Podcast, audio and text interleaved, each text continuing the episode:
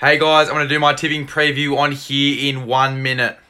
So the first game, the Sharks v the Storm. Not going to do a scoreline, but I am going to go for the Sharks. I'm going to go for the Sharks 1 to 12. A full strength Sharks side here. Unless Nicho Hynes is out with COVID, that's a full strength side. I reckon they get the win over the Melbourne Storm. A bit of an underdog bet there.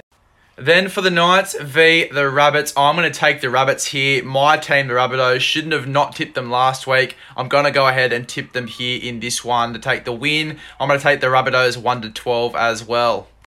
For the Eels v the Tigers, I'm going to take the Parramatta Eels. I'm going to take the Parramatta Eels 13 plus. I reckon they get a big win here over the West Tigers.